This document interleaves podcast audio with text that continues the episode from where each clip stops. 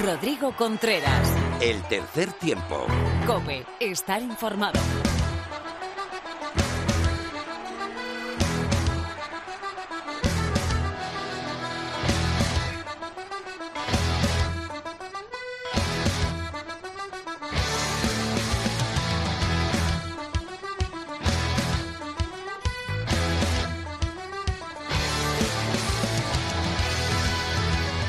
Hola, ¿qué tal? Muy buenas. Qué alegría oírte, qué alegría estar al otro lado de la radio qué alegría estar contigo después de este periodo de coronavirus, de confinamiento. Mucho ojo, mucha precaución, esperando la vuelta del deporte oval, esperando la vuelta del rugby y para ello eh, hoy en este capítulo especial, en este programa especial, despedida de temporada, capítulo dos, eh, 211 de la temporada 6, eh, tengo a los dos grandes protagonistas de este próximo mes de julio, que serán los dos grandes candidatos a eh, presidir la Federación Española de Rugby. Juan Carlos Martín Hansen y, y Alfonso Feijó eh, serán protagonistas hoy en el tercer tiempo de la cadena COPE. Los dos candidatos a presidir la FER se enfrentarán a las preguntas de nuestros colaboradores. Casi todos han pasado por aquí en este capítulo, en este programa especial y cada uno ha dejado una preguntita. Por supuesto que yo también haré mi pregunta a ambos candidatos y en esa especie de test eh, con las grandes preguntas de nuestros colaboradores, la gente que junto a ti hace que este programa en la cadena COPE lleve seis temporadas que, que concluyen hoy, pues se enfrentarán y responderán libremente a cada una de las preguntas.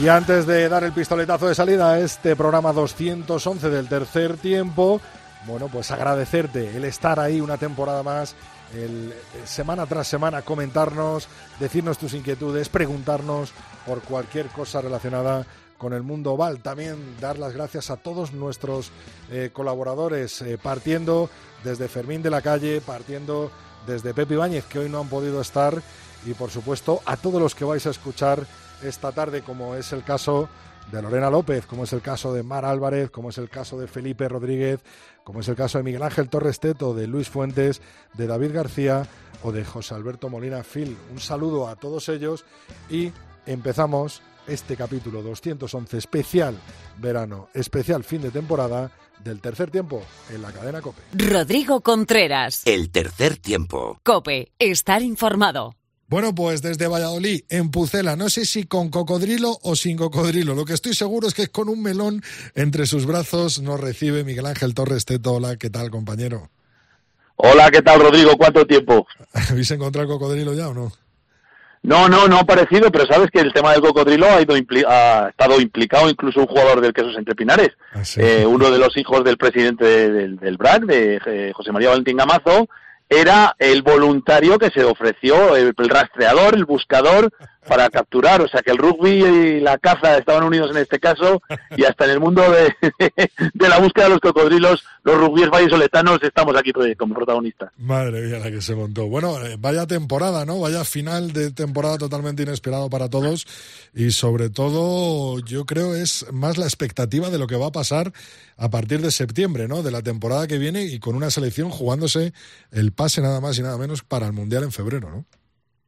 Pues sí, está absolutamente todo en el aire. Eh, ha sido todo triste, eh, decepcionante de la manera como acabó, la temporada estaba en su recta final, eh, nos esperaba una Copa del Rey maravillosa entre El Salvador y Alcobendas, eh, una final de liga en el que el Quesos iba por delante de dos puntos del resto y podía haber pasado absolutamente todo, pero bueno, al final ya sabemos, se decidió lo que se decidió, eh, los ascensos, los descensos, bueno, fue todo muy emocionante, pero al final, pues eso, con el famoso COVID, eh, todo se vino abajo. Eh, yo creo que, que lo que comentas tú, ya no hay que fijarse tanto en lo que ha sido el pasado, sino fijarse muchísimo más en el futuro. Y yo, desgraciadamente, no sé si es que soy pesimista o, como dice otro, que es un pesimista un optimista bien informado. Bueno, pues no lo sé, soy un poquito pesimista. No me gusta lo que estoy viendo, no me gustan las sensaciones. Nuestro deporte, que es un deporte de contacto, eh, aparentemente va a ser de los últimos, si no el último, en volver, porque el contacto es muy negativo en este, este tipo de enfermedades y ahora mismo está todo absolutamente en el aire. Eh, sabemos que hay equipos que, incluso se movieron pronto, eh, poquito después del confinamiento empezaron a hacer sus primeros eh, fichajes, pero está todo paradísimo, paradísimo. Ahora parece que se empiezan a mover algo. Mm, es, todo un interrogante, un interrogante, y tal y como has dicho tú, no solo en la liga, no solo en la división de honor, la división de honor B, femenino, sino también en las categorías internacionales, nuestra selección, está todo en el aire, no sabemos cuándo se va a volver, cómo se va a volver, eh, y sobre todo la, gran incógnita, eh, vamos a tener que volver a un nuevo confinamiento, ¿esto qué va a suponer para nuestro rugby? Así que, Rodrigo, eh, muchas interrogantes y pocas respuestas. ¿Cómo ves a la selección española, Teto? Pues pues pues eh, con, dudas no sabemos cómo cómo va a ser el, tema porque también está por medio las eh, elecciones a la presidencia de la Federación Española de Rugby. Eso creo que va a ser determinante. Hasta ahora se venía haciendo con un modelo. No sabemos si va a seguir haciéndose ese o u otro. Depende de que el ganador sea eh, Feijó o sea Hansen. Eh, deportivamente creo que se, las cosas se han hecho relativamente bien.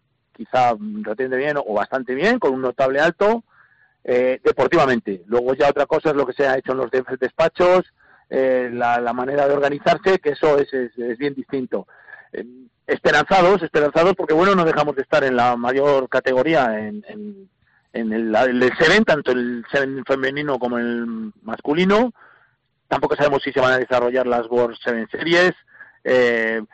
hay muchísima esperanza creo que nos han facilitado quizá un poquito la, posibilidad de clasificarnos para el Mundial de Francia 2023, que es una de las opciones absolutamente prioritarias y que es fundamental para el desarrollo de nuestro rugby. Tenemos que estar allí sí o sí y eh, a la vista de los acontecimientos y de que parece que se va a dar una nueva plaza a, Europa, bueno, pues debemos estar allí, eh, eh, sea como sea.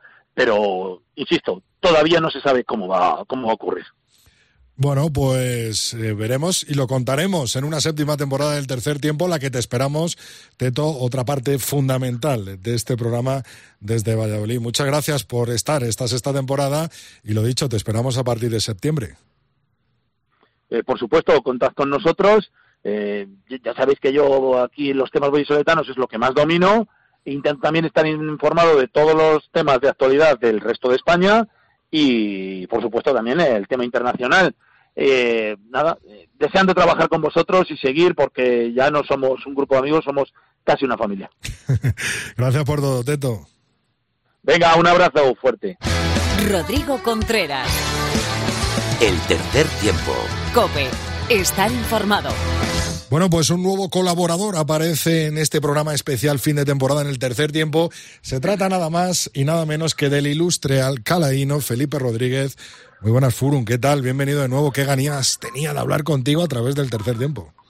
Muy buenas, ¿cómo estáis? Otra vez aquí en el tercer tiempo. Esperemos que sea para mucho y no nos corten otra vez. Efectivamente, esperemos en septiembre empezar una temporada largo y tendido y sobre todo que haya mucho rugby y que podamos hablar ello cada martes aquí en, la cadena COPE. ¿Qué tal ha ido el...? Bueno, ya te hemos seguido muy de cerca a través de tus vídeos en el confinamiento, que te tengo que dar las gracias porque por lo menos a mí me han alegrado el día, ¿eh? Bueno, era un poco la idea, ¿eh? alegrar el día a la gente y con un poco de cachondeo, pues que esto se nos hiciera más liviano, ¿no? Que al final, bueno, parece que vamos saliendo y a ver qué pasa, a ver si entre todos conseguimos que no, que no vuelva y sobre todo para que vuelva el rugby, que es lo que todos queremos. Eh, además, eh, ha estado patente, el rugby ha estado presente eh, un poco gracias a esos vídeos también, ¿no? En los que has tocado todos los palos. Como no podía ser de otra manera, claro. Si al principio la idea era todo rugby, lo que pasa que la cosa se empezó a, a salir de madre, todo el mundo empezaba a pedir vídeos y al final tuve que hacer uno todos los días. Pero obviamente, claro, todo empezó por el rugby y, siguió con el rugby, claro. ¿Y, qué esperas de la temporada que viene? ¿Crees que se va a poder jugar entera? ¿Crees que no vamos a tener que esperar hasta diciembre, ese 15 del León, ya jugándose el pase para el Mundial? ¿Cómo lo ves? Bueno, eh, espero que sea lo antes posible, pero sí es cierto que, que por los escenarios que ha puesto la federación, parece ser que, los clubes están más cercanos a un escenario 3, con lo cual sería irnos hasta diciembre. Lo puedo entender por el tema de fichajes y demás, porque así son menos meses, la temporada se concentraría en poco tiempo y los fichajes pues se pagarían menos meses. Sé de cierto que el seleccionador abogaba más por un por una fase 2, o sea, una fase 1 de septiembre ni en broma, pero vamos a ver, yo, porque yo creo que al final los clubes tienen más fuerza y van a ser los que van a los que van a decidir cuándo se empieza esto, que será en diciembre. Me imagino que tendrán que ceder luego a la hora del calendario para la selección española, esa será la contraprestación, para empezar cuando ellos quieren. vamos, yo tengo casi seguro que va a empezar en, en diciembre y que tendremos una liga sin duda ad hoc. Eh, hay una propuesta que gana fuerza, que es la Top 22, que supongo que conocéis y habéis hablado o vamos a hablar en el programa, con esa élite de 12 equipos y esa challenge de 8 el primer año, el siguiente serían 10, por eso es Top 22. Y yo creo que esa va a ser una liga un poco de transición, un poco de diciembre a junio, para restaurar posiciones y demás, y ver quiénes son los que de verdad se juegan los cuartos el año que viene. Pero yo creo que este año sí que vamos a tener una liga concentrada, si todo va bien, que esperemos que sí, y una liga de seis meses en la que seguramente no va a haber playoff, veremos si se puede concentrar todo para hacer dos vueltas, o sea que va a ser una liga extraña seguro. Eh, Felipe, ¿qué te iba a decir? Eh, veremos eh, fichajes, ¿no? En el blog de Rugby de Alcalá y en 22, como cada verano, ¿no? Los veréis en 22 porque no me deja el jefe publicarlos en, en Rugby Alcalá, pero Rugby Alcalá ponemos, iremos poniendo algo de opinión cuando terminen las vacaciones, por seguir dándole vida a un blog que ya lleva muchos años. Pero los fichajes los veréis en 22 y bueno, ya, ya creo que antes de irme de vacaciones le mandé un par de ellos a, al director, a José Ibáñez, que los irá sacando y tenemos un, otro par de ellos muy interesantes de un buen equipo catalán que saldrán pronto. Bueno, pues nos dejas con la miel en los labios como sueles hacer en estos, en estos días de principio de, julio. Nada, buen verano, Felipe. Te espero en la séptima temporada del tercer tiempo a partir de septiembre. Y nada, mucho val para ti, que estoy convencido que lo llevas allá donde vayas. Y muchas gracias por participar en esta sexta temporada, eh, un tanto extraña, pero que al final hemos podido sacar todos un ratito para poder hacer este último especial. Gracias, Felipe. ¿eh? Bueno, pues ahí seguiremos hablando de rugby como siempre en el, en el tercer tiempo y que seguro que mucha gente también tiene ganas de que estemos ahí al otro lado de, de las ondas. Y ya sabes, te espera tu amigo Teto. Bueno, ahí, ahí hablaremos con él. Si yo no le tengo miedo. Yo no le tengo miedo. El que tiene miedo es él. Yo no le tengo miedo a ninguno. Además, sabes tú que yo a Teto le saco el capote y entra muy rápido. Sí, sí. bueno, Felipe, pues un abrazo muy grande, sobre todo mucha salud para todos y, un gran verano eh, dentro de lo que se puede y dentro de la responsabilidad. Venga, un abrazo a todos, pasarlo lo mejor posible este verano y nos vemos pronto.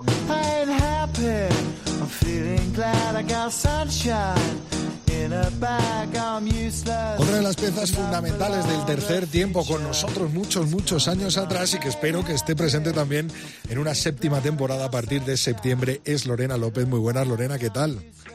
Muy buenas, Rodri, ¿qué tal estás? ¿Sano y salvo? Sano y salvo, ¿tú? ¿Todo bien? sí, sana, sana y salva también. ¿Ya te he escuchado un día por ahí en la noche de COPE? Sí, también, es verdad. a ver si le diste mi teléfono, ¿qué, te voy a contar? Oye, vaya final de temporada totalmente caótico, ¿no? Y sobre todo en cuanto a las chicas, a esa división de honor Iberdrola, primero con un eh, playoff que se iba a jugar y después con una decisión de que las Cocos eh, fueran campeonas, ¿no? A ver, lo, para mí ha sido una pena porque, al igual que estos últimos años, las últimas temporadas, pues estaba siendo una pasada.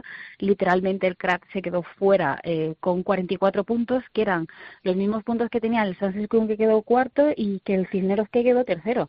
Entonces era como, pues no sé, un sueño hecho realidad, ¿no? Porque denota la calidad que hay en la máxima competición española femenina.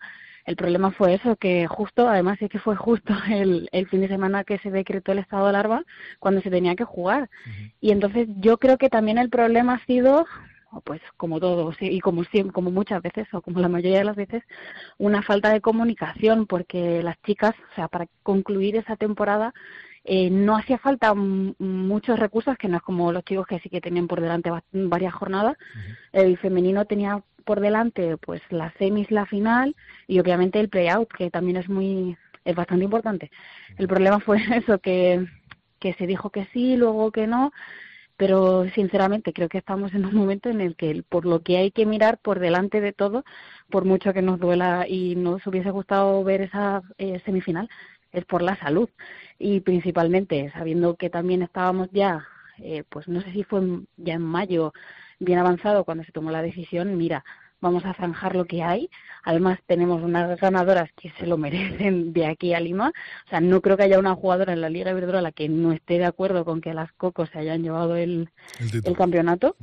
Y al final es que es eso, o sea, son unas tías que, que tú sabes, Rodri, que yo las conozco desde hace, desde hace bastante tiempo, porque al final Málaga-Sevilla hace mucho tiempo, eh, cuando Alhambra todavía era jugadora, tenían muchísima rivalidad y ellas consiguieron formar un equipo, echarle pues unos ovarios que no veas y montar un equipo que ha perdurado durante mucho tiempo porque jugadoras como Lola o como Ima Blanco llevan ahí pues pues toda la vida. Y han sabido, o sea, han avanzado, o sea, como jugadoras han sacado al equipo, o sea, no solo ellas, muchas más. Y entonces me parece que es el reconocimiento que se que se merecían. Qué bueno. Una pena no haber visto el, la final, porque igualmente cualquiera del otro, cualquiera de, los otros tres equipos se lo merecían. Pero bueno, las que se lo han llevado han sido ellas y, y ya está. O sea, solamente nos queda darle nuestra enhorabuena. Pues se la transmitimos desde aquí, por supuesto, a las Cocos por una enorme temporada que hemos ido siguiendo cada martes a través de toda la información que nos traía Lorena López y como te decía al principio, espero que nos la sigas trayendo a partir de septiembre en la séptima temporada que se dice pronto. Eh, estamos creciendo juntos, ¿eh, Lorena? Me estás viendo las canas y todo y del pelo como se me cae poquito a poco. Yo a ti no, porque tú no tienes ninguna. Pero, a ver, es porque ayer nos tengo, hago un poco de trampa, pero no pasa nada. bueno, Lorena, lo dicho, que muchas gracias por esta sexta temporada tan eh, curiosa y sobre todo tan, eh, tan sorpresiva y tan estrambótica por, por ese coronavirus. Y nada, que te espero a partir de septiembre en una séptima temporada del tercer tiempo desearte buen verano, siempre con precaución. Igualmente. Y, nada, lo dicho, hablamos a partir de, septiembre con una Liga Iberdrola que no sabemos si empezará en septiembre, en octubre, en diciembre. Bueno, pero que empiece. Así que gracias por todo. Y que, y que lo podamos ver nosotros y contarlo. Eso es, lo contaremos en gracias el tercer a ti, Rodri. Un abrazo. Un abrazo enorme. Rodrigo Contreras. El tercer tiempo. Cope, estar informado. Volvemos hasta el río Pisuerga, hasta esas orillas que destilan tanto rugby, porque al otro lado del teléfono tenemos a otro de nuestros grandes colaboradores, David García, Misiones Deportivas. Muy buenas, Tito David. ¿Qué tal? Saludos, Ovale, Rodri. Pues eh, como le he dicho a todos, encantado de saludarte a través de este medio y de hablar contigo a través de, del tercer tiempo. Vaya temporada, vaya final de temporada, ¿eh? Qué largo se nos ha hecho ¿eh? este, este, esta despedida de temporada, Rodrigo, pero, pero vaya, vaya temporada, efectivamente, vaya, locura, vaya locura. Y lo que yo he hecho en falta es, sobre todo, el, el haber eh, visto que hubiera hecho Ordicia, ¿eh? porque me motivaba muchísimo esta temporada, Rodri, los, de, los del Goyerri eh, yo creo que se hubieran plantado en la final. ¿eh? A mí iban en una, en una fase ascendente con la dupla de Malotias Garmendia trabajando ya desde hace tres años y, me hubiera gustado dónde, dónde hubiera terminado. ¿eh? Además, el otro día hablaba con, con su gerente y, y me comentaba que habían tenido ERTE pero que el club había puesto la diferencia que todos, absolutamente todos los integrantes del club habían cobrado el 100% del sueldo, lo cual también es digno de admirar y sobre todo estamos viendo los fichajes también para la próxima temporada. Pero en, en cuanto al anterior, Rodri, eh, a mí la gran duda y lo que me hubiera gustado ver es a Ordicia. Sí, es verdad que ha sido un tema muy recurrente en nuestras tertulias, ¿eh, David? Hemos hablado mucho de Ordicia. Sí, sí, sí, sí. Sí, porque estábamos viendo cómo evolucionaba a lo largo de los años y esta temporada se le escapó el partido en Pepe Rojo, que, que tenía que haber ganado frente, frente, a, frente al Silverstone en El Salvador, y yo creo que se hubieran plantado en la final, ¿eh? Bueno, pues eh, tienen la oportunidad la temporada que viene, que crees que va a empezar en septiembre, en diciembre, ¿cuándo crees que va a empezar? Pues es, muy difícil de pronosticar. Yo creo que cada día se va volviendo más a la normalidad de una forma más eh, progresiva y si no hay repuntes graves, yo creo que en octubre sí que podemos tener, finales de septiembre, en octubre yo creo que sí que podemos tener competición. Es cierto que tanto el CSD como los organismos eh, territoriales están protegiendo mucho ese deporte amateur, que dentro el rugby todavía entra dentro de esa categoría amateur no profesional, y, lo está protegiendo mucho, pero yo creo que irán abriendo el abanico y yo creo que en octubre podemos podremos tener liga. Eh, David, ¿has trincado el cocodrilo con la moto o qué? No, no, no, no, no lo hemos... oye, te juro, te juro que la gente del lugar de Simancas de Geria aseguran que lo han visto y que, y que existe, ¿eh? y además gente seria, eh, policías, eh, pero pero no, no, no, no, eso es una pena. Yo ya le dije al alcalde, digo, suelta a uno por lo menos para que no se rían del otro, porque eso y entre el irlandés rojo, como al final no sea, están haciéndole las pruebas ahora de ese yacimiento al, al, al gran explorador irlandés que había recorrido después de Tierra Santa, Tierras Castellanas y había sido enterrado en esa en esa cúpula o en esa ermita en o basílica mejor bueno basílica no eh, junto a los primeros restos de Colón antes de, de llevárselos a Sevilla y bueno, pues ahí han encontrado pues varios y tú imagínate, ni Estáis en el, irlandés, en el centro del universo, Valladolid, ¿eh? Como debe ser, capital del rugby y capital general de todo. bueno, David, un gusto, un placer eh, compartir una nueva temporada contigo de menos, Rodri, del tercer tiempo. En septiembre comenzaremos, abriremos una séptima temporada del tercer tiempo, la que te esperamos eh, como he dicho al principio, eres parte fundamental, así que esperamos esas grandes tertulias tan acaloradas. Y con esa primera entrevista al nuevo presidente Hansen. veremos. Yo ya dejo mi voto hecho. Veremos a ver qué pasa en el próximo 24 de julio, ¿es, no? Correcto, efectivamente. El día 3 ya la, eh, la asamblea y el 24. y luego la asamblea elige el presidente. Bueno, pues a ver qué, qué depara el rugby nacional, si esa regeneración o de nuevo esa capacidad de, de regeneración económica y apertura de cinturón que tiene Feijóo. Veremos a ver. Vamos a ver qué, qué pasa a partir de, ese 24 y cómo evoluciona, por supuesto, y cómo viene el rugby en la temporada que viene. David, muchas, muchas gracias. por la llamada, Rodri. Nos vemos pronto. Saludos, ovales. One, two, three, four. We don't wanna be your enemy, but when we're on the field, it's red, white and green. Compete by the Irish, compete by the Scots, the French are the struggle. Otro de los grandes colaboradores eh, que comenzó junto a mí el tercer tiempo es Luis Fuentes. Hola Lulo, ¿qué tal? ¿Cómo estás? Pues muy contento ahora de hablar contigo y además a través de este medio. Ya se, ya se normaliza la cosa un poco, al menos, parece.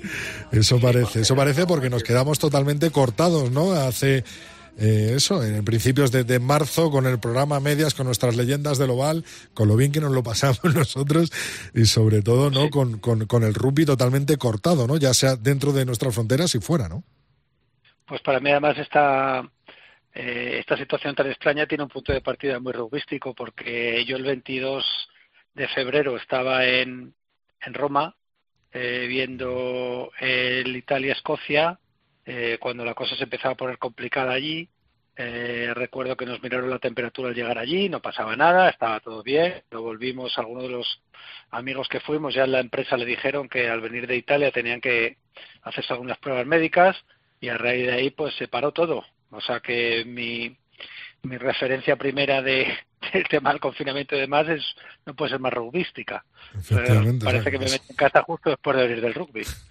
bueno, y, eso no me ha tocado. Y bueno, ¿qué va a pasar en las seis naciones? ¿Crees que se va a jugar esa, esos últimos partidos en, el, en, la ventana de noviembre o no?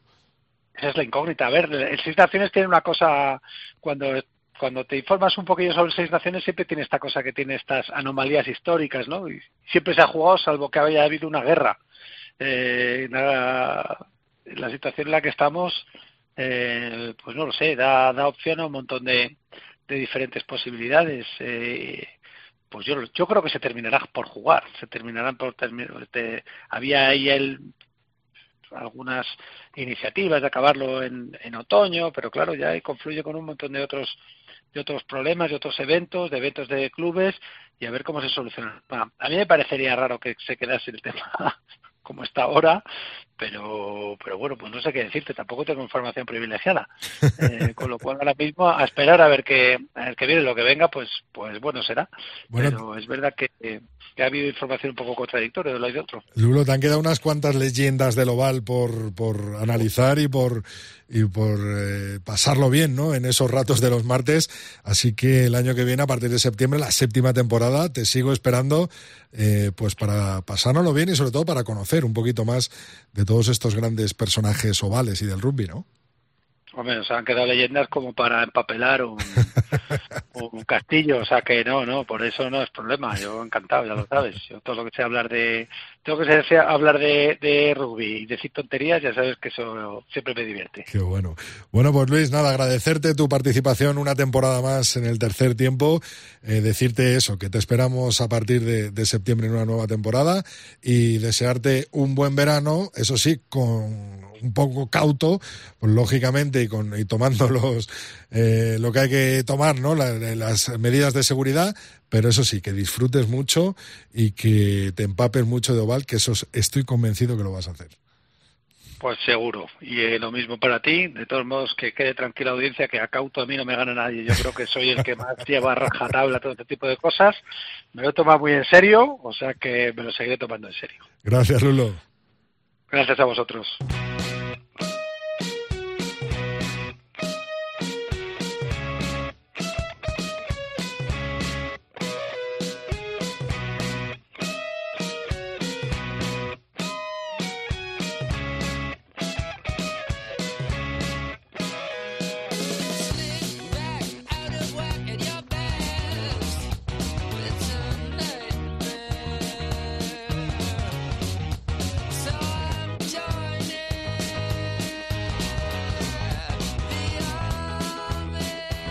Bueno, pues en este último programa de la temporada 2019-2020 tenemos con nosotros, van a pasar todos, van a pasar todas, pero tenemos ahora mismo con nosotros a nuestra preparadora física personal, Mar Álvarez. Muy buenas, Mar.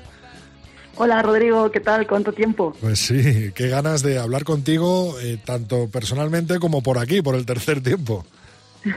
Sí, La verdad han sido un montón de meses ya, ¿eh? Sí, la verdad Parece es que sí. mentira. Oye, Mar, eh, ¿cómo has pasado este confinamiento? ¿Has podido entrenar? Algo hemos visto en redes sociales, pero ¿qué tal ha ido todo? Pues la verdad muy bien. Yo he entrenado casi más que cuando estoy tra- estaba trabajando así de ritmo normal, porque bueno, mm, tenía tiempo. Entonces, bueno, entrenar es lo que más me gusta y pues, pude hacerlo más. Y luego con el equipo también sacábamos un hueco para entrenar con el equipo a, a través de, bueno, Zoom o cosas así. Y hacíamos juegos también. Y, y bueno, pues con eso hemos pasado casi tres meses. Motivada, ¿no? Para la temporada que viene, Mar. Sí, la verdad ya estamos tanto con el club como con la selección preparando cosas. El domingo estuvimos con Santi preparando para el, para el próximo año cosas y pues muchas ganas de, de que empiece todo otra vez. Ahora que hemos estado mucho tiempo sin ello, eh, no- tenemos que mimarlo porque, porque puede pasar otra vez, así que el tiempo que lo tengamos tenemos que disfrutarlo. Eh, eso te quería preguntar. Eh, temporada fundamental para el 15 del León, ya que empezamos a jugarnos nuestro pase eh, para el Mundial. Os habéis reunido ya este pasado fin de semana. ¿Tenéis previsto ya cuál va a ser la primera concentración o cuándo os vais a, a estar entrenando ya? Porque, porque nos lo jugamos todo, Mar.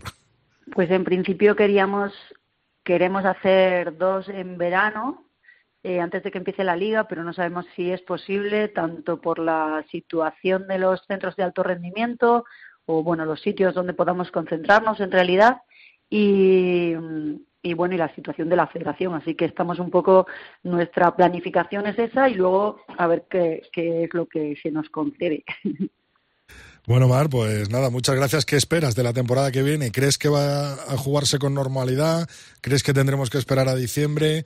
Eh, el deseo de todos es que, lógicamente, empiece y sea todo normal, ¿no? Sí, yo quiero quiero que sea normal, sí. Y, y quiero que sea normal y que sea muy buen año para el 15 de León. Y para el Chami, ¿no? Oye, Mar, ¿vas a dar uso a esa tabla de surf que hemos visto estos días en tus entrenamientos en casa? Hombre, claro. la semana que viene. Bueno, bueno, pues ya te veremos ahí encima de la tabla. Muchas gracias, Mar. Un beso muy fuerte. Gracias por esta temporada. Y hablamos a partir de septiembre, la temporada que viene, ya la séptima del tercer tiempo. Te esperamos, ¿eh? Muy bien, allí nos vemos.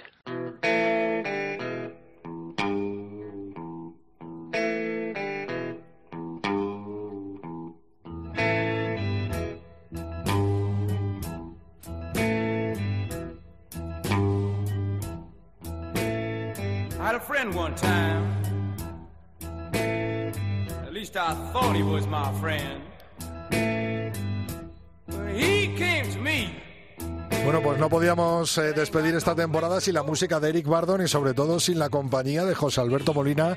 Phil, ¿qué tal, Phil? Muy buenas. Rodrigo, benditos los oídos que te oyen de nuevo después de este periodo de aislamiento involuntario. Qué barbaridad.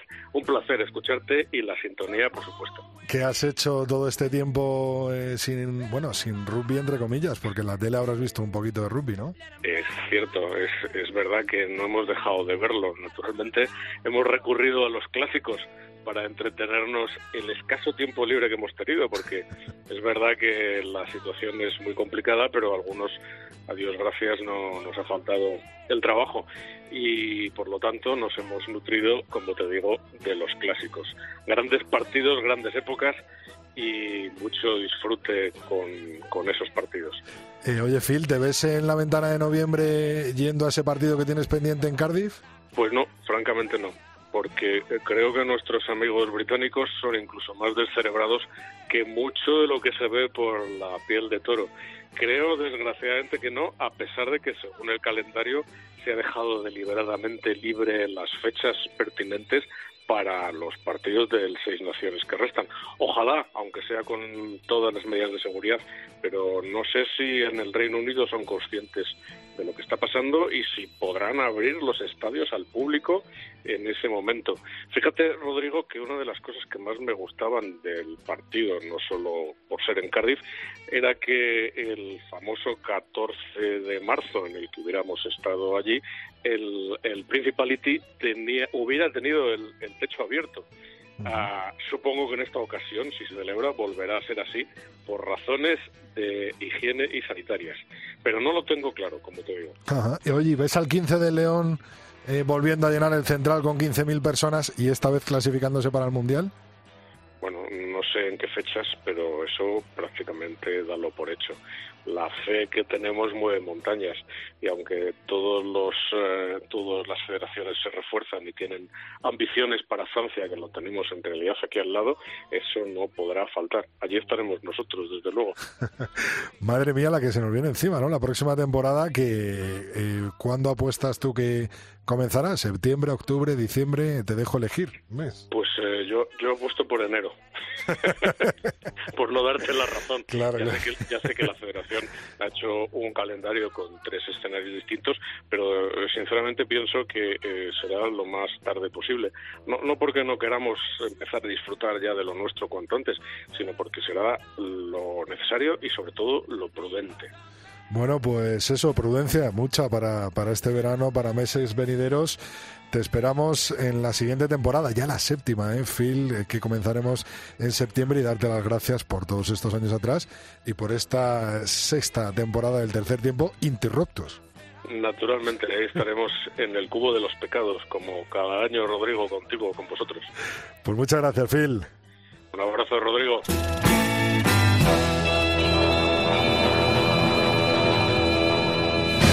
Rodrigo Contreras. El tercer tiempo. Cope. Estar informado. Bueno, pues tenemos a uno de los grandes protagonistas de esta noche, nada más y nada menos que nos van a acompañar los dos candidatos a la presidencia de la Federación Española de Rugby. Programa especial del tercer tiempo, despedida de una temporada, la verdad es que un tanto, bueno, sorpresiva, ¿no? Para todos y un tanto corta que se nos ha hecho, sobre todo estos días sin rugby, pero que a partir de ahora, pues tendremos mucho rugby. Primero con la elección a la Asamblea, después la elección a presidente y después una temporada que se nos viene donde el 15 de León se va a empezar a jugar su pase para el Mundial y la Liga Iberdrola, la División de Honor, etcétera, etcétera, etcétera, todo el resto de divisiones, eh, pues veremos a ver cuándo empiezan, si es en septiembre, si es en octubre, eh, si es eh, a final de año, bueno, lo veremos. Lo mejor es que nos lo cuenten quién eh, va a ser protagonista, que son los dos candidatos y quién puede ser el futuro presidente, Juan Carlos Martín Hansen. Muy buenas, bienvenido de nuevo al tercer tiempo. Hola, muy buenas tardes. Muchas gracias por invitarme. Eh, Juan Carlos, hace nada, tan solo unos días, eh, te presentabas con una rueda de prensa en Madrid que pudimos asistir, eh, nos dabas tu programa electoral que lo puede ver todo el mundo ¿no? en, en- en- en tu página de, de valor del rugby, en la página de tu candidatura, todas eh, las personas eh, que te acompañan. Antes de lanzarte preguntas y este test que han hecho los colaboradores del tercer tiempo, eh, quería preguntarte, ¿cuándo crees que se va a poder iniciar la liga el año que viene? ¿Cuándo crees que vamos a volver a tener rugby dentro de nuestro país?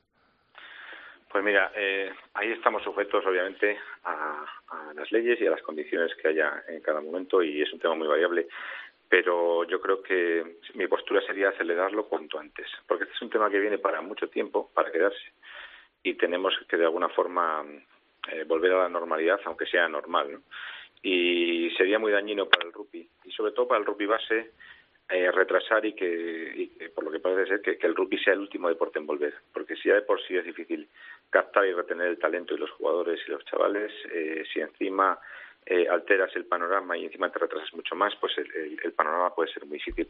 Así que, por supuesto, respetando lo que digan las autoridades y respetando la, el máximo prioridad de la seguridad, eh, nosotros somos partidarios de intentar eh, volver cuanto antes. Y obviamente nos sujetaremos a lo que esté preparando la federación actual porque está trabajando, entiendo, con el Consejo de Deportes y está trabajando, eh, entiendo, que, preparando la temporada que viene. Cuando lleguemos vamos a estar sin tiempo de reacción y nos adaptaremos a lo que haya ya previsto.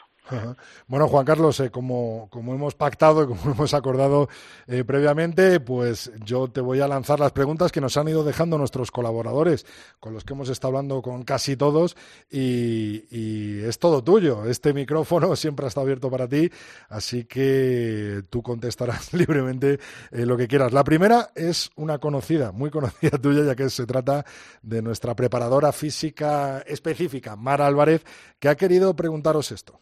¿Qué mejoras va a haber en cuanto a alto rendimiento para las selecciones de 15 masculina y femenina?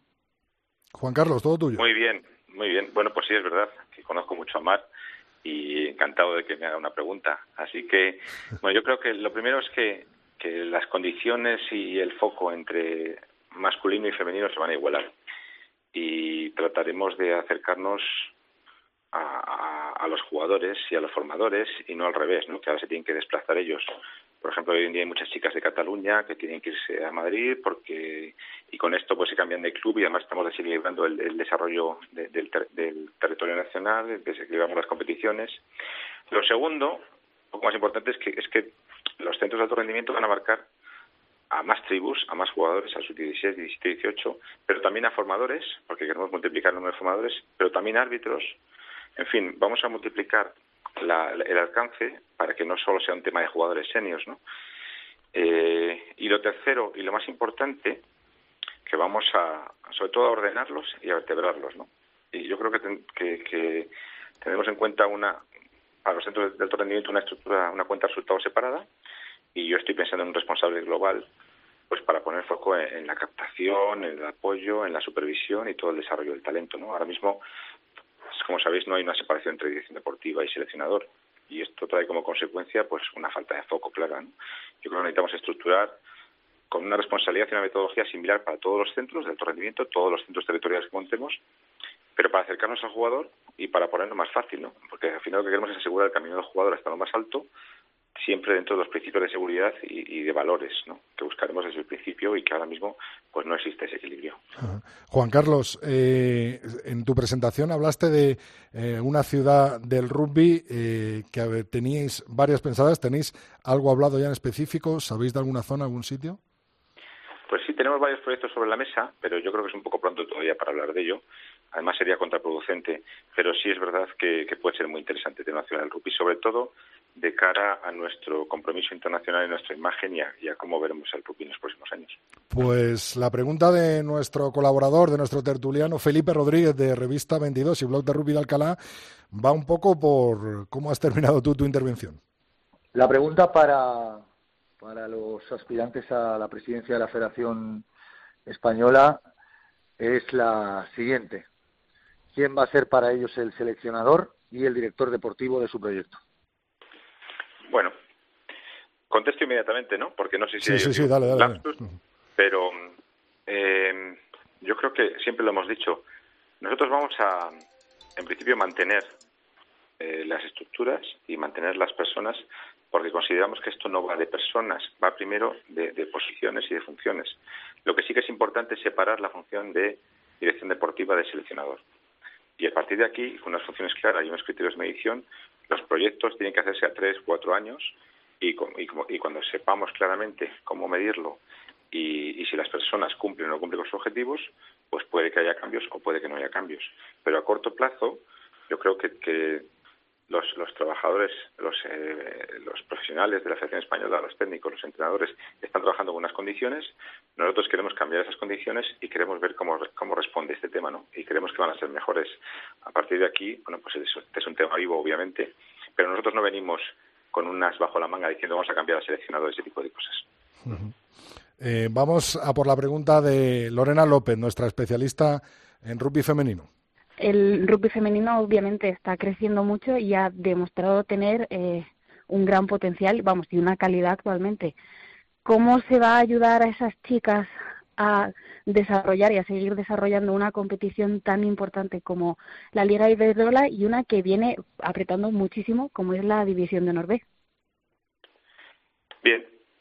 Bueno, yo creo que actualmente el rugby femenino, pues eh, tenemos una categoría máxima de ocho equipos y, y, bueno, pues de momento no hay una masa crítica para hacer una gran transformación.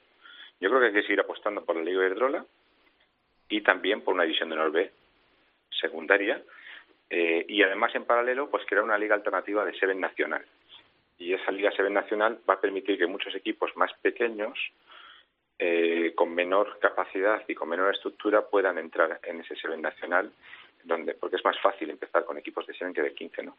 Esto no tiene por qué estropear lo que es existente y, y luego, pues eh, para el conjunto de las chicas, pues es lo mismo. O sea, todos los beneficios que estamos hablando para el club español se van a beneficiar. Lo que es, siempre que hablamos de negociar el coste de los seguros, todos los temas que estamos hablando de- desde nuestro programa, eh, siempre que hablamos de mismas condiciones que en hombres eh, en cuanto a los accesos a los centros de alto rendimiento que hemos hablado antes, en cuanto a las tribus, sub 16, 17, 18, la creación del equipo emergente, las condiciones de viaje, las dietas, que por cierto son distintas ahora mismo, la aparición en televisión, etcétera, el foco será el mismo. Con lo cual yo creo que eh, poco a poco iremos viendo que, que que las chicas seguirán teniendo el mismo desarrollo y el mismo foco que, que, que podemos tener con los chicos. Al final no hay una diferenciación. Otra cosa es que el mercado y las circunstancias, las audiencias sean diferentes y contra eso no podemos luchar tan rápidamente.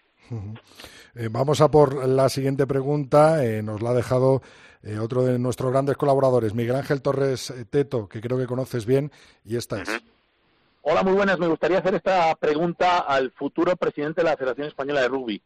¿Cómo vamos a ser capaces de fomentar el jugador nacional?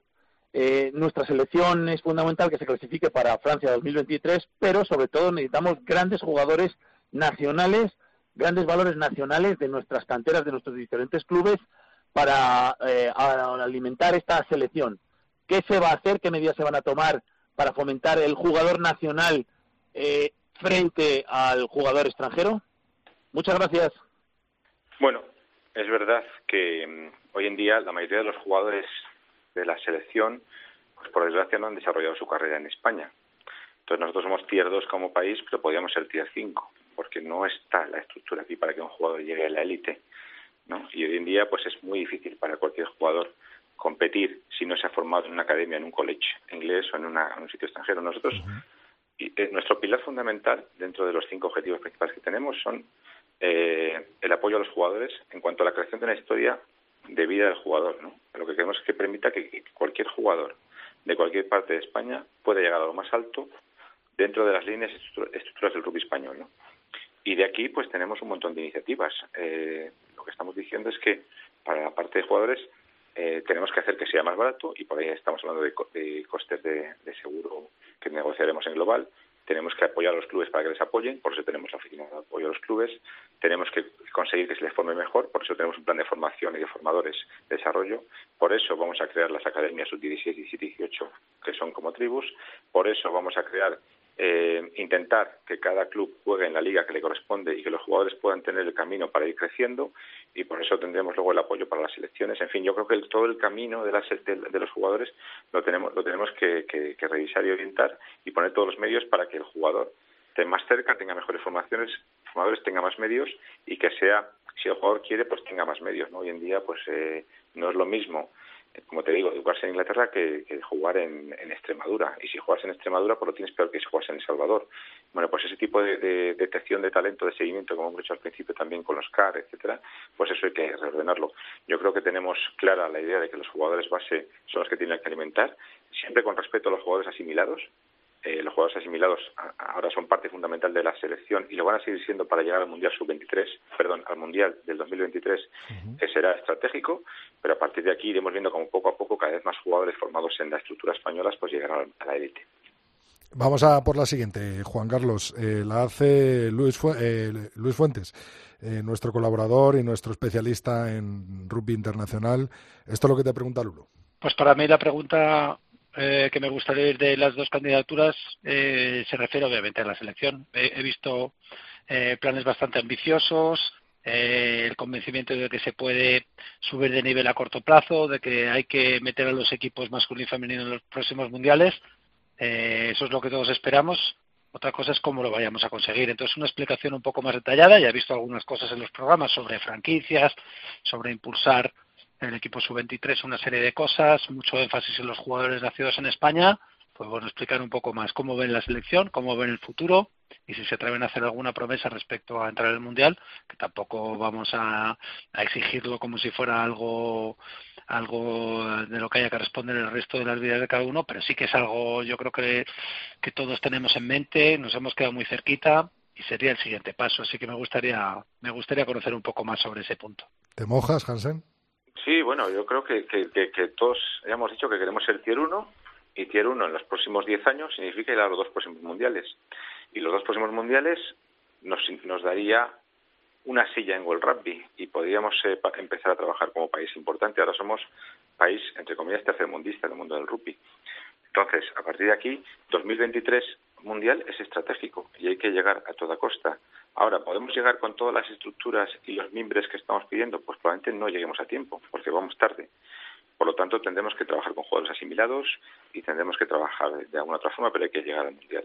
En paralelo a esto, todas las bases que estamos poniendo son para la consecuencia final que es una selección deportiva. Todas las líneas que estamos hablando de jugadores y la historia de vida del jugador con seguridad para que su vida deportiva dure mucho más y que se explote mucho mejor el, recorrido deportivo, eh, pues va a alimentar más a la, selección. Por supuesto, toda la parte de clubes, eh, que son al final los que desarrollan eh, la competición, los que desarrollan los prescriptores, los que sacan patrocinadores, los que desarrollan el rugby base, y sobre todo la marca España Rugby y la expansión de la marca España Rugby en, todos los sentidos, el que esté en televisión, el, el, taller eventos, etcétera, todo eso hará también que aumente el número de licencias. Todo eso junto con una federación mucho más estructurada y mucho más fuerte hará que sea más solvente y que podamos asegurar el siguiente mundial. Este ya te digo, el 2023 no lo podemos asegurar porque no depende de nosotros. Esto no se hace en un año, ni en seis meses, ni en dos años. Se hace con bastante tiempo. Pero sí que te digo que pondremos todos los medios para llegar a toda costa al, al, próximo mundial para no perder tracción. Y el primer compromiso lo tenemos en febrero en Rusia, que es ya. Entonces, bueno, pondremos los medios que podamos. Y todo esto pasa, obviamente, por nuestra capacidad de generación más ingresos y sin más ingresos en la Federación Española gestionados, si nos dejamos confiados que alguien nos dará o no nos dará y, seguimos con la costumbre, pues no llegaremos y, pondremos en riesgo la clasificación. Parece que estás dando tu paso a nuestros colaboradores porque has hablado de la televisión y esto es lo que te pregunta otro conocido tuyo, David García de Misiones Deportivas. Bueno, pues la pregunta es muy clara y muy sencilla. Eh, ¿Cuándo, cómo y por qué vamos a tener televisión en, en la división de honor? Si se va a retomar, lógicamente, y si va a ser desde el principio o qué eh, objetivos en cuanto a la televisión tiene tanto don Alfonso Fijó como don Juan Carlos eh, Martín. Veremos a ver. Bien. Eh, perdona que estoy colgando otra llamada. ¿eh? me, están entrando llamadas por otro lado. Y están entrando llamadas y además son temas de rugby también, pero vienen por otro lado. Eh, sí, efectivamente, nos vamos a preocupar de que el rugby vuelva a la televisión inmediatamente. Y esto es prioritario también. Y será vía televisión, y también vía OTT, y también vía streaming, y también medios alternativos.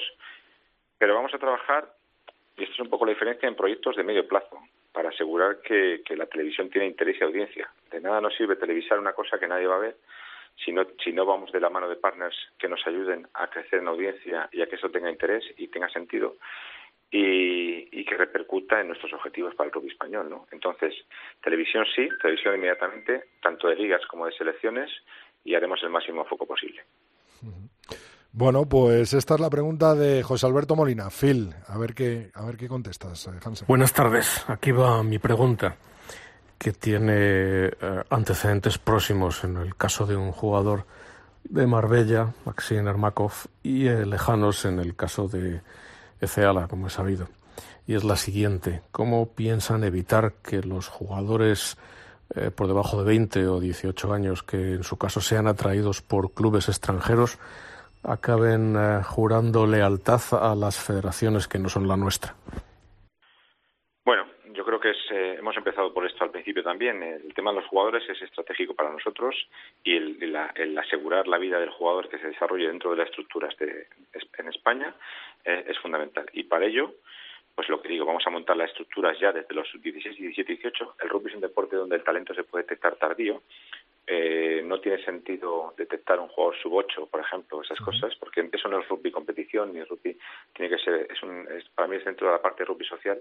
A partir de sub 16, sin querer llamarlos selecciones, pero podemos hacer masas de jugadores mucho más grandes de, de talento potencial que sabemos que tengan capacidad tanto física como mental para desarrollarse y llegar al límite, al máximo. Eh, y a partir de aquí, pues, eh, como digo, una estructuración de centros de alto rendimiento ordenada, que tenga una visión y una separación de la dirección deportiva respecto a la selección, más luego unos campeonatos adecuados y, y más luego unas condiciones eh, de conciliación y luego pues siempre pensando en el vista de valores también, ¿no? Que al final tenemos que asegurarnos que todos los jugadores eh, en estas academias pues siempre piensen en, en valores como humildad, respeto, compromiso. Queremos que el jugador español sea una referencia, no perder esos valores para, para que el rugby siga siendo manteniendo esa esencia y esa diferencia respecto a otros deportes y que nos van a permitir crecer más y que no nos contaminemos entre comillas con otros deportes que luego al final eh, vendamos lo mismo, ¿no? Eh, entonces, bueno, como queremos ser, eh, creemos, y yo el primero, que el rugby es, es, es vida y que es, es diferente, pues eh, vamos a, a intentar de que esto siga siendo así. Y a partir de aquí, pues eh, si, hay, si hay más repercusión, más interés eh, hay más visibilidad y la marca España Rugby está presente en todos los lados y hay más televisión, el chaval, el jugador, la chavala, pues eh, probablemente tendrá más interés porque verá que, que, que tiene más reconocimiento social, que tiene más facilidad, que, llega más, que le cuesta menos, que es más compatible con sus estudios, etcétera. Pero bueno, esto pasa siempre por también por ir de la mano con los clubes y las federaciones no son territoriales. Nosotros, eh, esto no va, la Federación Española no va a ser el, el, el que lo salva todo. Y nosotros somos facilitadores y vamos a acompañar y vamos a poner todos los medios para que sea así. Luego, si el chaval no quiere llegar, pues será tema suyo y si no le gusta el rugby, pues será otra cosa. ¿no? Que eso también hay, hay mucho que hablar porque también hay que ver si es atractivo en algunos casos, etcétera. Bueno, pues Juan Carlos, la última pregunta te, te la hago yo, ¿vale? No, me- no me iba a quedar sin hacerte una pregunta y es eh, que destaques eh, pues una cualidad o una virtud que tenga para ti eh, el otro candidato, en este caso Alfonso Feijó. Bueno, pues yo creo que, eh, fíjate, el hecho de querer presentarse, porque eso le demuestra pues probablemente que quiera ser muy competitivo y eso está bien, pero eh, probablemente si yo hubiese estado una serie de años eh, trabajando y, y, y ahora viniese alguien a, darme el relevo y me ofreciese una, una salida con una candidatura muy potente, pues probablemente lo habría aprovechado y me habría dedicado a, descansar en ese tema. Pero bueno, posiblemente la, la resiliencia y la capacidad de, de, digamos, de aguantar una posición en la que yo creo que ya no, es, no es el sitio adecuado para estar. Bueno, lo destacas como un valor de, de Feijó, ¿no? Bueno, pues muchas gracias, Juan Carlos Martín Hansen. Desearte toda la suerte del mundo. Próximo 24 eh, de julio, elecciones a presidente de la federación. Eh, o eres tú, o es Alfonso Feijó. Eh, próximo día 3, ya estamos a la vuelta de la esquina en la asamblea. Y como decía y como he dicho en muchos foros, un año entero y repleto de rugby con, con una clasificación para el mundial que empieza con la selección española de rugby el 15 de León en el que yo por lo menos creo que debe ser nuestra punta de lanza y de ahí, eh, eh, bueno, eh, hacer los cimientos de, de, la casa para construir y seguir creciendo eh, con el rugby. Darte las gracias, como siempre, Juan Carlos, por, por recibirnos y, y por estar con nosotros y estamos muy atentos a cualquier movimiento. Encantadísimo y oye, pues vea, salga lo que salga, que sea para el bien del rugby español. Muchas gracias. Eso es, gracias Juan Carlos. Gracias.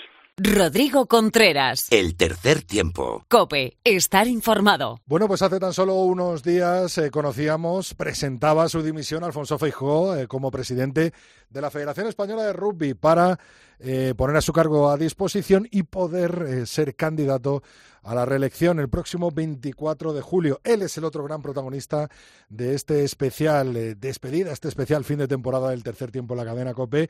Y ya está con nosotros Alfonso Feijó. Muy buenas, bienvenido de nuevo al tercer tiempo. Hola, buenas tardes. Eh, Alfonso, eh, lo primero que, que, te quiero preguntar antes eh, que nada, porque yo creo que es la pregunta de todo el mundo, es eh, ¿cuándo crees que va a volver el rugby? ¿Septiembre, octubre, diciembre? Eh, ¿Cómo bueno, lo ves? La verdad es, es, un tema que todo lo que digamos son opiniones, ya que depende de Claro. sanidad y de, y de la administración y luego también de las cuotas que marque World Rugby, porque de momento ya se están suspendiendo algunos torneos del año pasado, o sea, la finalización de las series mundiales, por ejemplo, Londres, París, Hong Kong y Singapur ya se han, ya se han anulado. eh, y esperemos que por lo menos el, el calendario de esta temporada pues se mantenga, pero ya veremos. Está con al ser un, un deporte una competición global pues es difícil, eh, ya que los los diferentes países van con unos decalajes diferentes y entonces eh, yo pienso que antes de primeros de año no, no jugaremos. Antes de primeros de año 2021. Pero es una opinión sin ninguna sí, sí, base. ¿eh? claro. o sea, le- ¿cómo? también hay que tener también hay que tener que en cuenta que que el rugby por el contacto y por la cercanía de- del juego eh, la proximidad que con la que se juega pues será de los últimos deportes en entrar en competición Bueno, pues el formato de, de hoy, de este programa, es eh, a través de los colaboradores de, del tercer tiempo. Ellos nos han dejado una pregunta para los dos candidatos, tanto como para ti como para Juan Carlos eh, Martín Hansen. Y la primera en preguntar eh, es una conocida, es Mar Álvarez, eh, colaboradora y nuestra preparadora física habitual cada martes en el tercer tiempo. Y te pregunta esto, Alfonso. ¿Qué mejoras va a haber en cuanto a alto rendimiento para las selecciones de 15 masculina y femenina? bueno los tratamientos en principio como sabes Mar son son muy parecidos eh, evidentemente con la situación del covid pues tendremos que ser cautos porque tampoco sabemos todavía el presupuesto que nos concede para este año en presupuestos prorrogados eh, la administración y, y de todas formas nuestra idea por supuesto es eh, equipar y, eh, y atender lo mejor que podamos a todos los equipos. El COVID nos ha hecho este año pues que tengamos algunas algunas eh, el cierre económico pues será un poco más problemático, pero eh, intentaremos sin salirnos de presupuesto el dotar a los equipos de la mejor preparación y eh, intentar mejorar también lo- los medios humanos y de concentraciones que, que les proporcionamos. Hablando de alto rendimiento, eh, se ha hablado mucho de una ciudad del rugby. ¿Tenéis algo en mente, Alfonso? Bueno, en mente tenemos ya lo que lo que se está desarrollando en Paracuellos y de todas formas también estamos tratando con, con empresas eh, con inversores privados para, para crear un centro de alto rendimiento en, en Madrid en Madrid precisamente. O sea que tendríamos. Pero pero todo eso eh, no está firmado nada y sabéis que a mí me gusta comunicar las cosas cuando cuando está firmado. Por eso he dicho en mente. he dicho- Sí, sí. O sea, en mente estaría puntualización importante. y, un- y una y otra ciudad deportiva dentro de Madrid también, ¿no? Sí. Vale, vale. Bueno, pues la próxima pregunta nos la hace Felipe Rodríguez del blog de Rugby de Alcalá y de la revista 22.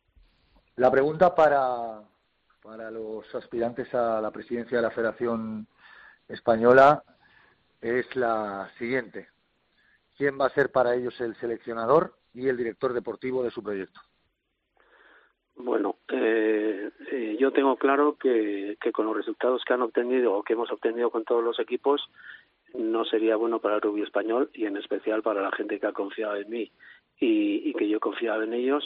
El trabajo se ha hecho bien, eh, con una, en, en algunos casos con unas condiciones un poco justas, eso lo tenemos que aceptar, pero la situación económica nos obligaba a ello. Y desde luego mi idea es mantener los mismos nombres y los mismos equipos eh, en, todos los, en, todos los equipos nacionales que nosotros controlamos. Vamos, eh, estaría basado como está ahora mismo, ¿no? En, en- en la- en la persona o en la figura de Santi Santos y ahí las ramificaciones que, que tenemos ahora mismo, ¿no? Efectivamente, y lo que dices del director deportivo, bueno, ahora mismo tenemos a Santi Santos de director deportivo. Es cierto que sería a lo mejor eh, separar los dos los dos cargos, pero como siempre topamos con el tema económico. Entonces, bueno, depende cómo se resuelva el, cierre del año. Y, y no descarto que quizá no esta temporada, que con el COVID se ha trastocado todo, pero en las siguientes temporadas pues intentar ya cambiar, eh, separar los dos puestos. Pues vamos a por otra pregunta. Alfonso, nos llega desde Cope Valladolid, es Miguel Ángel Torres Teto. Hola, muy buenas. Me gustaría hacer esta pregunta al futuro presidente de la Federación Española de Rugby. ¿Cómo vamos a ser capaces de fomentar el jugador nacional? Eh, nuestra selección es fundamental que se clasifique para Francia 2023, pero sobre todo necesitamos grandes jugadores nacionales, grandes valores nacionales de nuestras canteras, de nuestros diferentes clubes, para eh, alimentar esta selección. ¿Qué se va a hacer? ¿Qué medidas se van a tomar para fomentar el jugador nacional eh, frente al jugador extranjero? Muchas gracias. Bueno, yo creo que el jugador nacional y el extranjero no hay que ponerlos enfrente, que no son extranjeros y son elegibles por con el, con el conocimiento y el beneplácito de World Rugby eh, y refuerzan nuestra selección. Eh, no es un problema de calidad de jugadores, evidentemente es un, es un problema más de competición, porque como han demostrado nuestros jugadores eh, en la última gira por Sudamérica, que ganaron los tres partidos con la aportación solo de un jugador extranjero, bueno, extranjero me refiero que juega en una liga diferente a la española, eh, son capaces de ganar a cualquiera. De hecho, me parece que eran eh, uno de los uno de los equipos era mundialista. Eh, yo creo que tiene que ser una una evolución natural según vayamos con el crecimiento de, de nuestro nivel. Habrá cada vez más jugadores en, la selección española que militen en la liga española y eh, yo sería el primero eh, contento de que eso, porque eso demostraría que estamos aún creciendo en nuestro nivel de competición. De cualquier modo, es una decisión que toma Santi con toda la libertad, o todos los entrenadores. Yo, la, la federación y el presidente en especial queda muy lejos de todo eso, porque también ha sido seleccionador y, y él no se dejaba, o sea, yo no me dejaba que un presidente influyera en mis decisiones respecto a los jugadores, y además a uno se lo dije si, si no estás de acuerdo y quieres tú poner tu equipo, el poder que tú tienes no es para imponerme a quién tengo que poner, sino cesarme como seleccionador. Entonces yo creo que eso, con eso que dije, ya me definí para toda la vida. Eh, Alfon- eh, sí, y, y más volcado hacia la pregunta de, de Miguel Ángel Torres, hacia los clubes, ¿cómo se puede españolizar más esa división de honor, esa, esa liga eh, primera de, del rugby español? Eh, Bueno, eh, nosotros vamos año a año in- incluyendo un jugador más de formación o de pro- producto nacional, vamos a llamar, eh, o sea, de la competición española, y, y yo creo que ese es un buen camino. Tampoco se puede pasar y, y los clubes y los clubes, bueno, tienen, eh, si los clubes quisieran, evidentemente, libremente podrían decir no ficho ningún extranjero, que en este año yo creo que va a haber muchos que, que bajen un poco su pistón de fichajes por, por la situación y las subvenciones que reciban y me parece que tiene que ser una labor de todos, pero sobre todo los seleccionadores, ya te digo yo, que no van a que van a coger los mejores jugadores para cada, ocasión, como es su obligación, porque ellos lo que quieren es ganar los partidos. Las medidas que podamos tomar, tomar desde la Federación, pues seguir eh, de acuerdo con la Asamblea, incrementando el número de, de jugadores de la Liga Española. Eh, Lorena López es nuestra especialista en rugby femenino y quiere preguntarte esto, Alfonso. El rugby femenino obviamente está creciendo mucho y ha demostrado tener eh, un gran potencial, vamos, y una calidad actualmente. ¿Cómo se va a ayudar a esas chicas a desarrollar y a seguir desarrollando una competición tan importante como la Liga Iberdrola y una que viene apretando muchísimo como es la División de Norvé? Eh, bueno, yo yo creo que eh, primero estamos ayudando ya a las chicas todo lo que podemos y verdad es verdad que ha aportado unas cantidades importantes. La Federación ayuda también con, eh, complementando un poco esas cantidades. Eh, también hay que decir que hemos creado las academias, eh, la academia de siete en chicas concretamente. Eh, se está trabajando también con, con sub 18 y me parece que, que poco a poco iremos mejorando. Pero vuelvo a decir, este año va a ser un poco de transición por, por la situación económica y la caída de subvenciones posiblemente que se produzcan por parte del Consejo y de algunos sponsors que, que dejarán de estar con nosotros porque sus resultados para este año van a ser muy malos. Eh, pero como en todas las facetas de, de nuestros equipos, es claro que intentaremos dar lo máximo de lo que podamos, por supuesto, eh, controlando los presupuestos. Eh, la pregunta de Luis Fuentes, eh, nuestro colaborador desde el principio de- del tercer tiempo y bueno que cuenta las grandes historias del rugby tanto nacionales como internacionales. Pues para mí la pregunta eh, que me gustaría ir de las dos candidaturas eh, se refiere obviamente a la selección. He, he visto eh, planes bastante ambiciosos, el convencimiento de que se puede subir de nivel a corto plazo, de que hay que meter a los equipos masculino y femenino en los próximos mundiales. Eh, eso es lo que todos esperamos. Otra cosa es cómo lo vayamos a conseguir. Entonces, una explicación un poco más detallada. Ya he visto algunas cosas en los programas sobre franquicias, sobre impulsar el equipo sub-23, una serie de cosas, mucho énfasis en los jugadores nacidos en España. Pues bueno, explicar un poco más cómo ven la selección, cómo ven el futuro y si se atreven a hacer alguna promesa respecto a entrar al Mundial, que tampoco vamos a, a exigirlo como si fuera algo algo de lo que haya que responder el resto de las vidas de cada uno, pero sí que es algo yo creo que, que todos tenemos en mente, nos hemos quedado muy cerquita y sería el siguiente paso, así que me gustaría me gustaría conocer un poco más sobre ese punto. ¿Te mojas ahí, Alfonso? Desde luego, eh, nuestro trabajo es claro y en los objetivos está participar en los dos mundiales. Eh, claro, eso es fácil decirlo, pero no es nada fácil lograrlo. Como se ha demostrado ahora mismo, eh, las chicas han estado en el último también. Esperemos, esperemos que vuelvan a estar. Eh, los chicos eh, lo tienen más complicado, evidentemente. Nos ha- han concedido una segunda plaza a, a Europa, con lo cual, eh, por lo menos tenemos un poco de ventaja sobre lo anterior, aunque antes estaba clasificada Georgia directamente. Pero bueno, yo creo eh, lo, lo que sí voy a prometer, no voy a prometer es lo que lo que eh, no puedo respaldar. Eh, el objetivo es claro, clasificación para los mundiales, solo llegan eh, 20, 20 selecciones, esperamos esperamos estar entre ellas y desde luego que en estos cuatro en, en estos cuatro años con conversaciones ya que hemos mantenido desde hace un año eh, con, con un promotor francés que quiere hacer una una pool de, de empresas para trabajar con empresas eh, francesas radicadas en España en la preparación del equipo nacional y, la preparación del mundial eh, ese es un punto que, que si sale eh, pues podrá ayudar mucho a que la, la, el número de concentraciones y la calidad de ellas mejore sustancialmente eh, tanto las chicas como los chicos nosotros está claro que vamos a poner todo nuestro esfuerzo y como siempre y es quizá es la eh, el maná para, para la federación, es decir, que eh, dependiendo de los ingresos que obtengamos. Este acuerdo con el posible francés y para hacer ese pool tendría que ser ya en, en, en estos meses próximos, ¿no? Para la preparatoria de, de la selección. Bueno, hombre, eh, lo antes posible, pero ya sabes que aglutinar las empresas no es tan fácil. Claro, claro. Perfecto. Perfecto. Eh, vamos a, a, por otra pregunta. Nos la hace desde Valladolid de David eh, de Misiones Deportivas. Bueno, pues la pregunta es muy clara y muy sencilla. Eh, ¿Cuándo, cómo y por qué vamos a tener televisión en, en, la división de honor? Si se va a retomar lógicamente y si va a ser desde el principio o qué eh, objetivos en cuanto a la televisión tiene tanto don Alfonso Fijó como don Juan Carlos eh, Martín. Veremos a ver.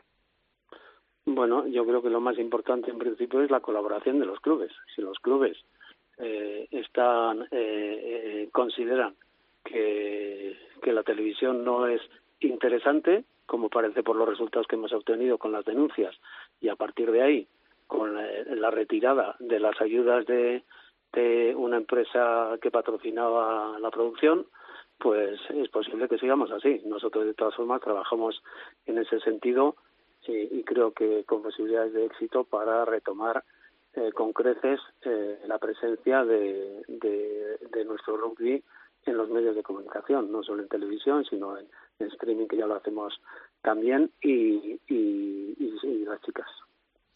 Eh, ¿Hay algo pensado, Alfonso, para, para llegar al acuerdo con los clubes, lógicamente? Bueno, pues yo tengo que decir que el día 10 de diciembre tuve, tuve una reunión con la Asociación de Clubes en la cual eh, nos prometieron que en 10 días tenían, teníamos el acta de la, de la reunión que levantaba su abogado y todavía estoy esperando. Les he reclamado el, el que cuando nos reunimos eh, para porque básicamente nosotros básicamente estamos de acuerdo precisamente en que la asociación asuma la competición y la y los medios y, la y todo el, el, los beneficios audiovisuales. Pero si yo te alquilo mi casa pues me pagas un alquiler. Entonces lógicamente no estoy inventando nada. Simplemente Simplemente lo que estoy haciendo es lo mismo que hace la Liga Francesa, la Liga de Fútbol Española, la inglesa, etcétera, etcétera. Asociación de, de clubes que disfrutan de un, un activo de la federación o, o disfrutan, alquilan o como queramos llamarle, y la federación tiene que ser compensada para seguir con el desarrollo general del rugby. Eh, vamos a por otra pregunta, eh, ya la penúltima, Alfonso, el hace José Alberto Molinafil. Buenas tardes, aquí va mi pregunta, que tiene eh, antecedentes próximos en el caso de un jugador de Marbella, Maxim Ermakov, y eh, lejanos en el caso de Efeala, como he sabido. Y es la siguiente, ¿cómo piensan evitar que los jugadores eh, por debajo de 20 o 18 años que en su caso sean atraídos por clubes extranjeros acaben eh, jurando lealtad a las federaciones que no son la nuestra? Bueno, es muy difícil, es muy difícil, porque nosotros eh, claramente no tenemos las posibilidades económicas que ofrecen los clubes franceses o de cualquier país. La ambición del jugador tiene que ser, y yo lo promovería también, jugar al máximo nivel. Si la capacidad del jugador para jugar a máximo nivel, en este caso la liga francesa o la inglesa, eh, se lo permite, que no es fácil, pues eh, yo creo que ningún club ni ninguna federación debería poner eh, eh, cercos al campo. El jugador debe ir donde quiera jugar, pero lo que sí tendría que asegurarse el equipo nacional o la Federación Española en sus cláusulas de contrato que tenga disponibilidad para venir a, a jugar con la selección. Vamos Eh, que de todas formas, esto yo lo ahora eh, te lo paso a los clubes. ¿Cómo hace un club para que uno, que el otro club que le ofrece el doble, no se vaya? Sí, si me lo aclaras, no estoy se seguro que lo, que lo copiaría. Ya, ya. Bueno, pues estas son las preguntas de nuestros colaboradores del tercer tiempo. Alfonso, te voy a hacer yo una, ¿no? Eh, falto yo por hacerte Estás en tu derecho. una pregunta y es eh, que, bueno, que qué destacarías o qué crees eh, que es eh, una de las grandes virtudes del otro candidato, en este caso de Juan Carlos Martín Hansen.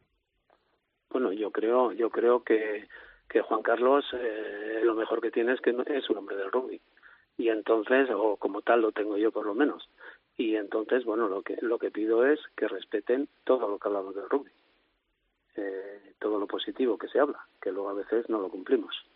Entonces, ¿destacarías eh, el- los valores del rugby dentro de Juan Carlos? Bueno, claro, claro, si está educado en el rugby, pues lógicamente los destaco porque es uno de los mayores activos que tenemos. Claro, claro, bueno, tiene que ser algo bueno, he dicho, no, no algo mal. bueno, Alfonso, pues muchísimas gracias, la verdad, por, por conceder eh, esta entrevista, eh, someterte a las preguntas de nuestros colaboradores, estar con nosotros, eh, nada, a unos días de, de que eh, sea esa elección eh, de nuevo a presidente. Veremos a ver qué, qué pasa, desearte toda la suerte del mundo para, para tu reelección y nada, darte las gracias de nuevo por, por compartir con nosotros estos minutos de rugby y sobre todo eh, destacar esa selección, ¿no? esa punta de lanza que hemos hablado en muchas ocasiones y que nada, ya se está jugando un nuevo pase para el Mundial y que yo creo que es el, el gran objetivo de- del rugby español, eh, esté quien esté, ¿no? Y eso es donde debemos remar todos juntos. Así que agradecerte tu presencia en el tercer tiempo, desearte suerte y, y lo dicho, nos vemos pronto y te seguimos, te seguimos los pasos. Muy bien, pues muchas gracias a vosotros por la promoción que hacéis del rugby.